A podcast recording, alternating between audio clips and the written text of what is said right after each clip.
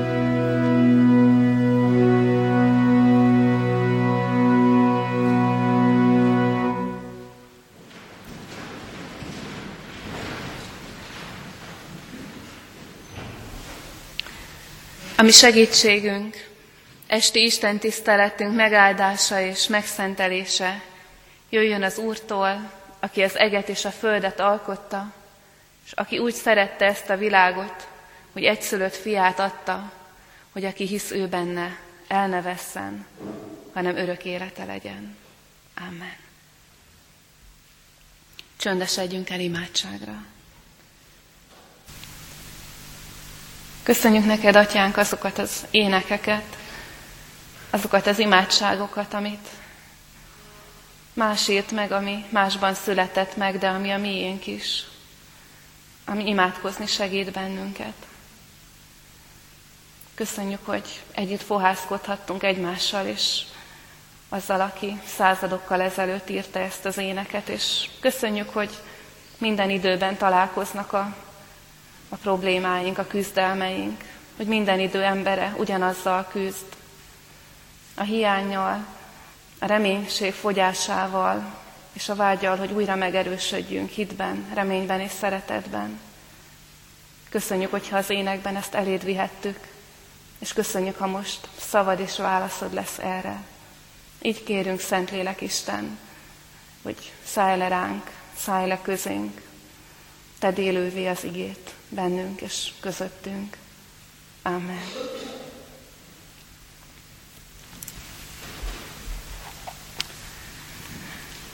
Isten igéjének fölolvasása előtt a Heidelbergi KT 61. 61. kérdését és válaszát olvasom. A kérdés így szól, miért mondod, hogy egyedül csak hitáltal igazulhatsz meg? És a válasz? Nem mintha a hitem érdemért volnék kedves Isten előtt, hanem azért, mert egyedül Krisztus elégtétele, igazsága és szentsége az én igazságom Isten előtt, és ezt semmi más módon nem fogadhatom el, sem sajátom már nem tehetem, hanem csak egyedül hit által.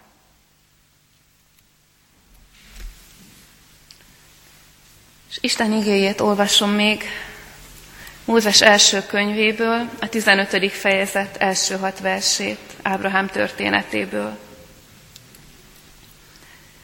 Ezek után, az események után így szólt az Úr Abrámhoz látomásban. Ne félj, Abrám, én vagyok a pajzsod, jutalmad igen bőséges. De Abrám ezt mondta, Ó, Uram, Uram, mit adhatsz nekem, hiszen gyermektelen vagyok, és házamat a damaszkuszi Eliézer örökli. Nem adtál nekem utódot, mondta Abrám, ezért a házamnál született szolga lesz az örökösöm. Ekkor így szólt hozzá az Úr, nem ő lesz az örökösöd, hanem az lesz, aki tőled fog származni. Ezután kivezette az Úr, és azt mondta, tekints fel az égre, számold meg a csillagokat, ha meg tudod számolni. Azt mondta neki, ennyi utódod lesz. Abrám pedig hitt az Úrnak, aki ezért igaznak fogadta őt el. Amen. Foglaljuk el helyünket.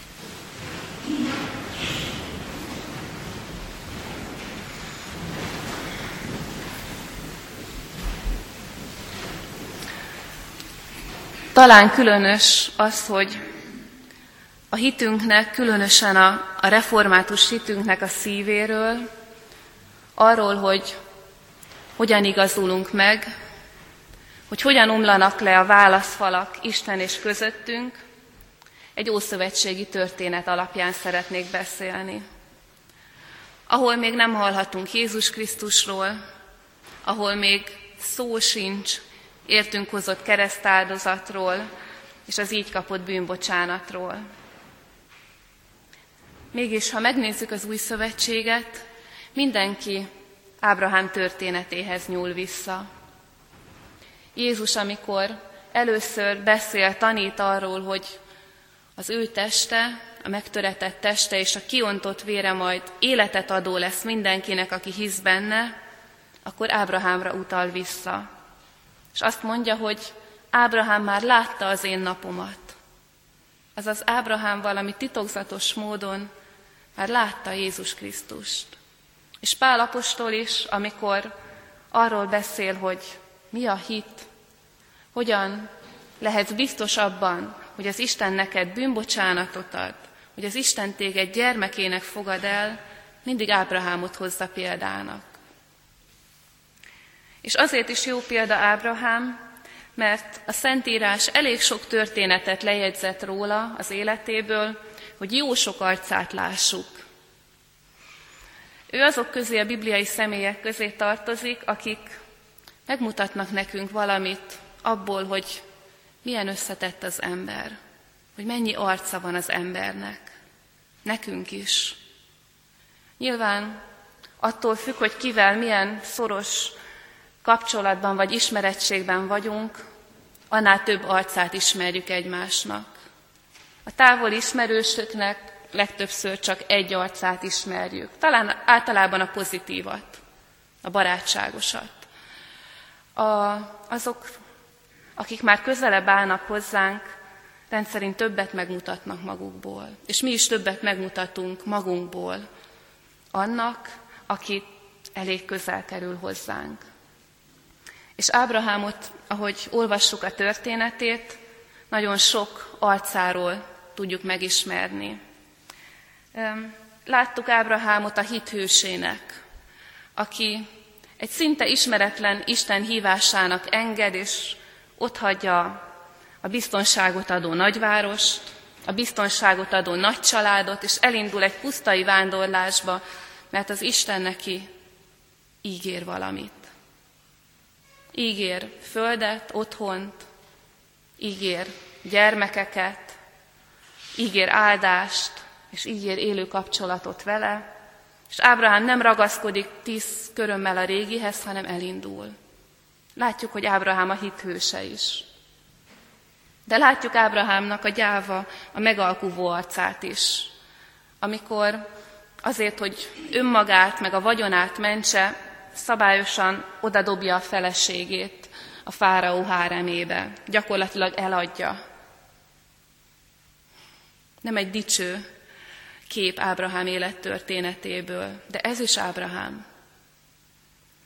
Aztán látjuk Ábrahámot nagy lelkűnek és béketeremtőnek, amikor már az unokaöccse és közte meg a pászt, főleg a pásztoraik között annyi vita van, hogy muszáj szétválasztani a két növekvő családot. És azt mondja az unokaöccsének, hogy választ területet, és viheted. És Lót persze a jobbat választja, ahol legelő van, ahol termőföld van, ami az akkori embernek az életet jelenti, és Ábrahám zokszó nélkül elfogadja a pusztát. Látjuk béketeremtőnek is. És közvetlenül ezelőtt, a történet előtt látjuk, hát látjuk hősnek, látjuk rátermett hadvezérnek, aki tulajdonképpen csak belecsöppen egy háborús konfliktusba, mert a családját érinti, mert a távol élő unokaöccsét, Lótot elrabolják egy összetűzésben, és Ábrahám a maga 300 emberével utána megy és, és győzelmet arat öt városállam királya felett és mindenki ünnepli, és, zsák, és zsákmányt akarnak adni neki. És Ábrahám azt mondja, hogy köszönöm, nem kell. Nem akarok idegen kétes szövetségekbe bonyolódni, és nem akarok a bajból hasznot húzni. Csak ezekből a példákból is látjuk, hogy, hogy Ábrahám egy olyan ember, akivel lehet azonosulni, aki egyszer meghallotta az Isten hívását, elindult, és követni próbálja őt, és időnként ebben a követésben messze fölül múlja magát, máskor meg mélyen alul. Hát úgy, ahogy mi. És ezután olvassuk róla, hogy ezután, ezek után, az események után így szólt az Úr Abrámhoz látomásban. Ne félj, Abrám, én vagyok a pajzsod, jutalmad igen bőséges. És ezek az események az előző győztes harcra utalnak. És ezért első hallásra engem meglep, hogy Isten így szólítja meg, hogy ne félj, Ábrahám. Miért félne most, mikor vége a konfliktusnak? Ő jött ki belőle győztesen. Miért mondja Isten, hogy én vagyok a pajzsod? Miért nem a háború előtt mondta neki? Akkor nagyobb szükség van a bíztatásra. És miért mondja azt, hogy a jutalmat bőséges lesz, amikor éppen most mutatta meg Ábrahám, hogy nem a jutalomért csinálta. Látszólag oda nem illő, ahogy Isten megszólítja Abrámot, de Abrámnak a válaszából látszik, hogy nagyon az elevenébe tapintottak Isten mondatai, vagy nagyon az elevenébe vágtak, inkább úgy mondom. Azt mondja, hogy ó, Uram, Uram, mit adhatsz nekem, hiszen gyermektelen vagyok, és házamat a damaszkuszi Eliézer örökli. Nem adtál nekem utódot, ezért a házamnál született szolga lesz az örökösöm. És ebből a kifakadásból hirtelen kitűnik az, hogy mi minden dúl Ábrahámban. Hogy a győztes, elismert hadvezér az úgy érzi, hogy igazából mindaz, amilyen van, az nem ér semmit. Mert ha ő meghal, minden a semmibe hullik. Ha nincsen gyerek és nincsen jövő. Hogy lehet, hogy sok minden van, de a lényeg hiányzik. És ezért nem tud örülni annak, ami van. És kifakad Abrahám. Kifakad Istennek, és az Isten ellen fakad. Azt mondja, hogy nem adtál utódot. És halljuk, hogy ki nem mondva ott van, hogy nem adtál utódot, pedig megígérted. Ezzel hívtál el, ez volt a mézes madzag. Az egyik legnagyobb. Vagy nem adtál utódot, pedig ha valaki te megteheted, neked van rá hatalmad, és nem adtad meg.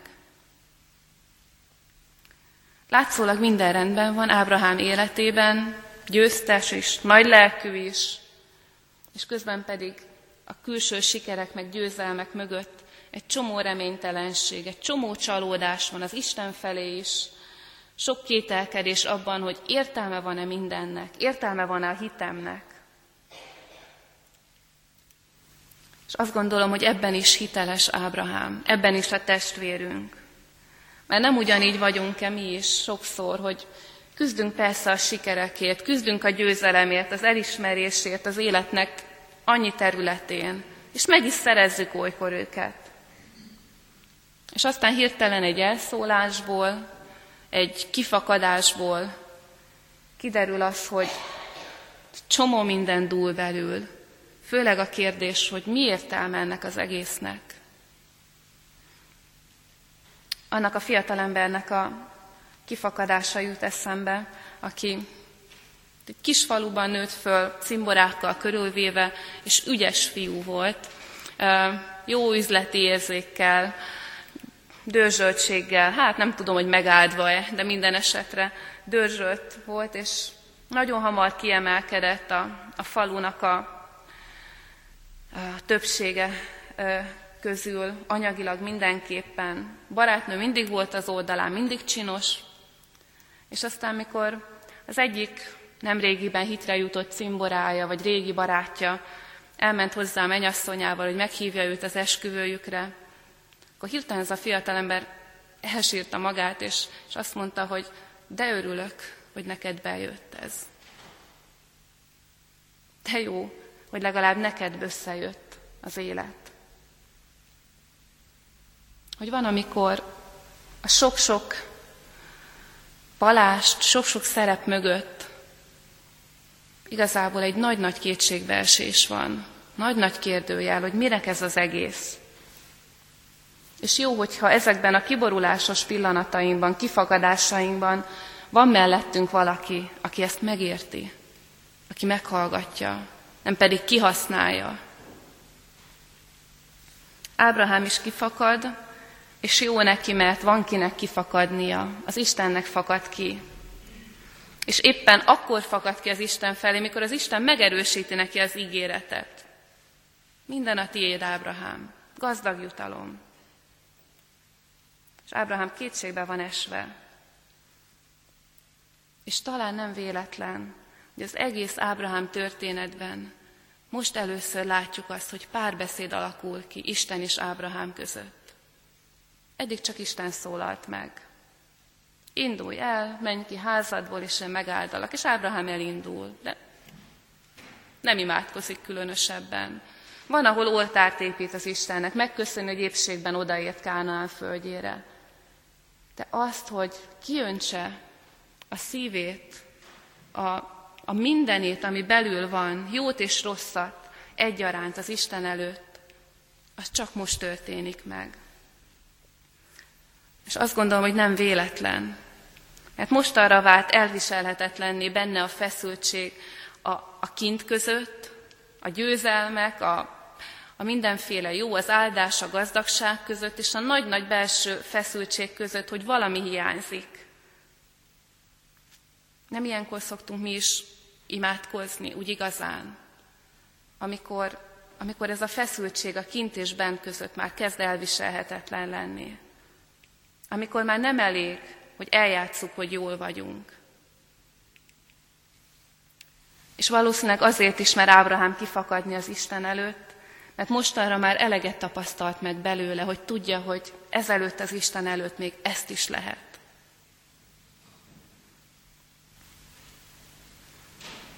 És azt gondolom, hogy jó tudni ezt, hogy az Isten előtt lehet kifakadni. Sőt, azt merem mondani, hogy ha időnként nem fakadunk ki az Isten előtt, akkor az, akkor az langyos víz. Ha időnként nem érezzük azt, hogy ezt most nagyon el kell mondani az Istennek, akkor, akkor langyos víz az életünk, a hitünk. Mert kell, hogy valami fölkavarjon minket időről időre. Időről időre igenis utolérnek bennünket a bűneink. És ki kell őket mondani, ki kell fakadni az Isten előtt. Hogy időről időre bele kell, hogy újjunk a vallásos életbe, aminek megvan a maga rutinja, hogy eljövünk templomba, meghallgatjuk, hazamegyünk, de, de hinni, úgy igazán rábízni magunkat az Istenre nem megy. Vagy időről időre Igenis, azt gondolom, hogy mindannyian elveszítjük a reménységet, vagy megfogyatkozunk a reménység, vagy az Isten beteljesíti a nekünk mondott ígéretet. És ilyenkor ki kell fakadni, ki kell mondani az Istennek, ami belül van. És tehetjük, mert ismerjük őt annyira, hogy lehet. Ábrahám is ezért mer kitárulkozni, mert már annyi mindent ismert meg az Istenből. Már tudja azt, hogy Igaz, hogy ez az Isten láthatatlan, nem úgy, mint a babiloni bálványszobrok, de nem néma. Hogy meg tud szólalni, sőt, beleszól az életbe, az életünkbe. Ez az Isten nem néma. Ezzel az Istennel lehet beszélgetni. Aztán átélte már azt Istenből, hogy kimenti olyan szorult helyzetekből, ami, amiben semmi másért, csak a maga ostobasága, vagy a saját gyávassága félelmei miatt került. Az Istennek nem lenne kötelessége innen is kiszabadítani, és megteszi. Úgy hozza ki a fáraó udvarából őt is, a feleségét is, hogy még megduplázódik a vagyona is közben. Nem érdemli meg, de az Isten kihozza azokból a bajokból, amit ő kevert magának.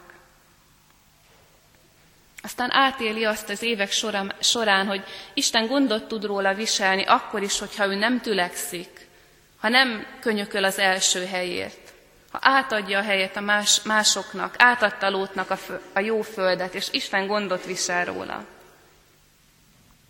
És átélte azt is, hogy az Isten kilátástalan helyzetben is tud győzelmet adni neki.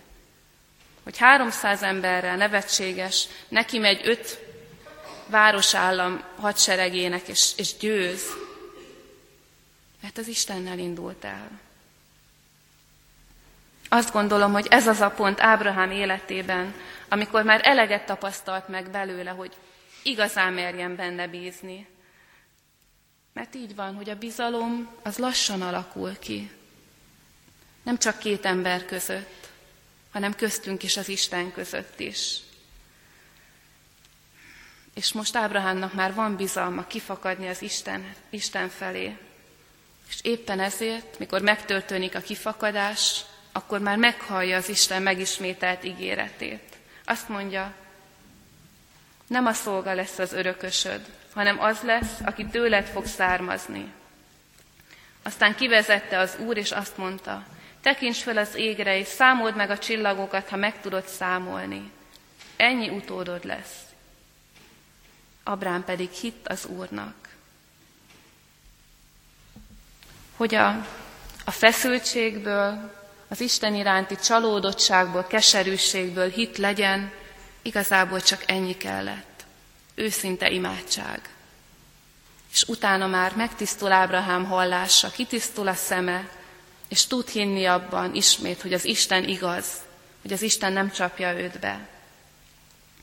És ott az Isten előtt Ábrahám válláról egy régóta cipelt nagy teher lecsúszik, és újra útnak, útnak tud indulni, megújult reménységgel.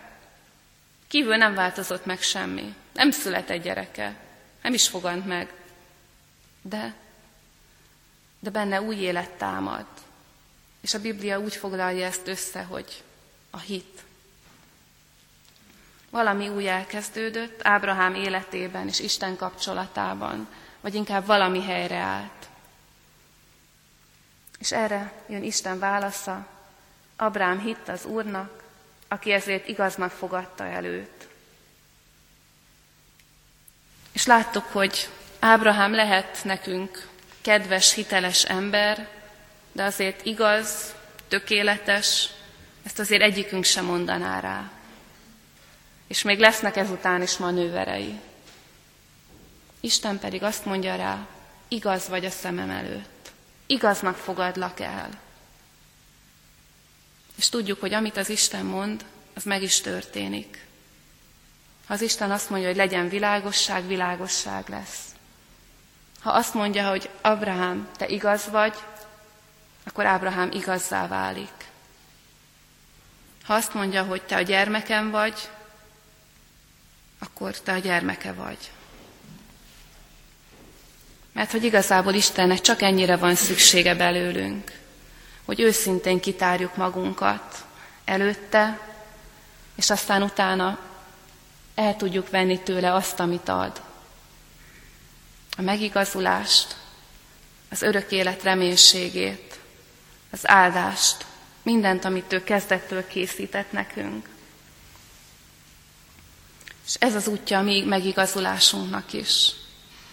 Gyönyörű az úrvacsorai liturgiánk, amikor akkora ígéretet, hogy minden bűnötök bocsánatát és az örök életet hirdetem nektek, csak ahhoz fűzünk hozzá, hogyha töredelmes szívvel kéritek, és élő hittel elfogadjátok.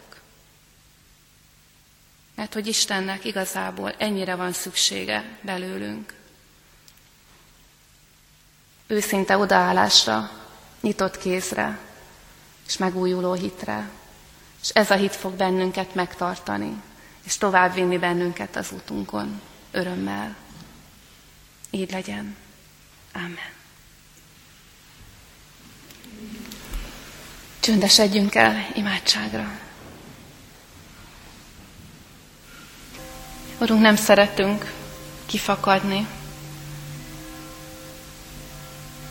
Nem szeretjük az olyan imádságokat, amilyen Ábrahámé, és közben megvalljuk, hogy nincs igazán más út a megújulásunkhoz. Köszönjük, hogy Te ingyen adod a legdrágábbat. És bocsáss meg nekünk, hogy olyan nehezünkre esik ezt elfogadni. És mégis visszük eléd az életünket, azzal a sokarcúságával, amilyen Ábrahámé is volt, a félremenéseinkkel és a, a nagy dolgainkkal, a jó tetteinkkel és a mulasztásainkkal. És kérünk, hogy fogadj el bennünket így, és kérünk, hogy újítsd meg bennünk a hitet ígéreteid felé. És hadd imádkozzunk, Urunk, külön azokért, akik és leginkább arra szorulnak rá, hogy az örök élet reménységében erősödjenek meg. Könyörgünk minden gyászolóért, Istenünk. Kérünk, hogy nekik is adj ilyen őszinte imádságokat, ilyen egyértelmű válaszokat, és olyan megnyugtató továbbmenetelt, amilyet Ábrahám is, és annyian kaptak már ezóta. Hallgass meg bennünket Jézus Krisztusért. Amen. Fönnállva együtt mondjuk el az Úrtól tanult imádságot. Mi, Atyánk, aki a mennyekben vagy, szenteltessék meg a Te neved. Jöjjön el a Te országod, legyen meg a Te akaratod, amint a mennyben, úgy a földön is. Minden napi kenyerünket add meg nékünk ma, és bocsáss meg védkeinket, miképpen mi is megbocsátunk az ellenünk védkezőknek. És ne vigy minket kísértésbe, de szabadíts meg a gonosztól, mert tiéd az ország, a hatalom és a dicsőség mindörökké. Amen. Isten áldását fogadjuk.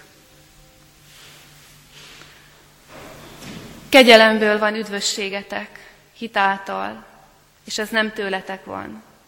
Isten ajándéka ez, nem a cselekedetekért, hogy senki se dicsekedjék. Amen. Záró énekünket énekeljük, a 425. dicséretet mindegyik versével. 425-ös dicséret így kezdődik. Ó Ábrahám ura, hadd áldjuk szent neved. thank you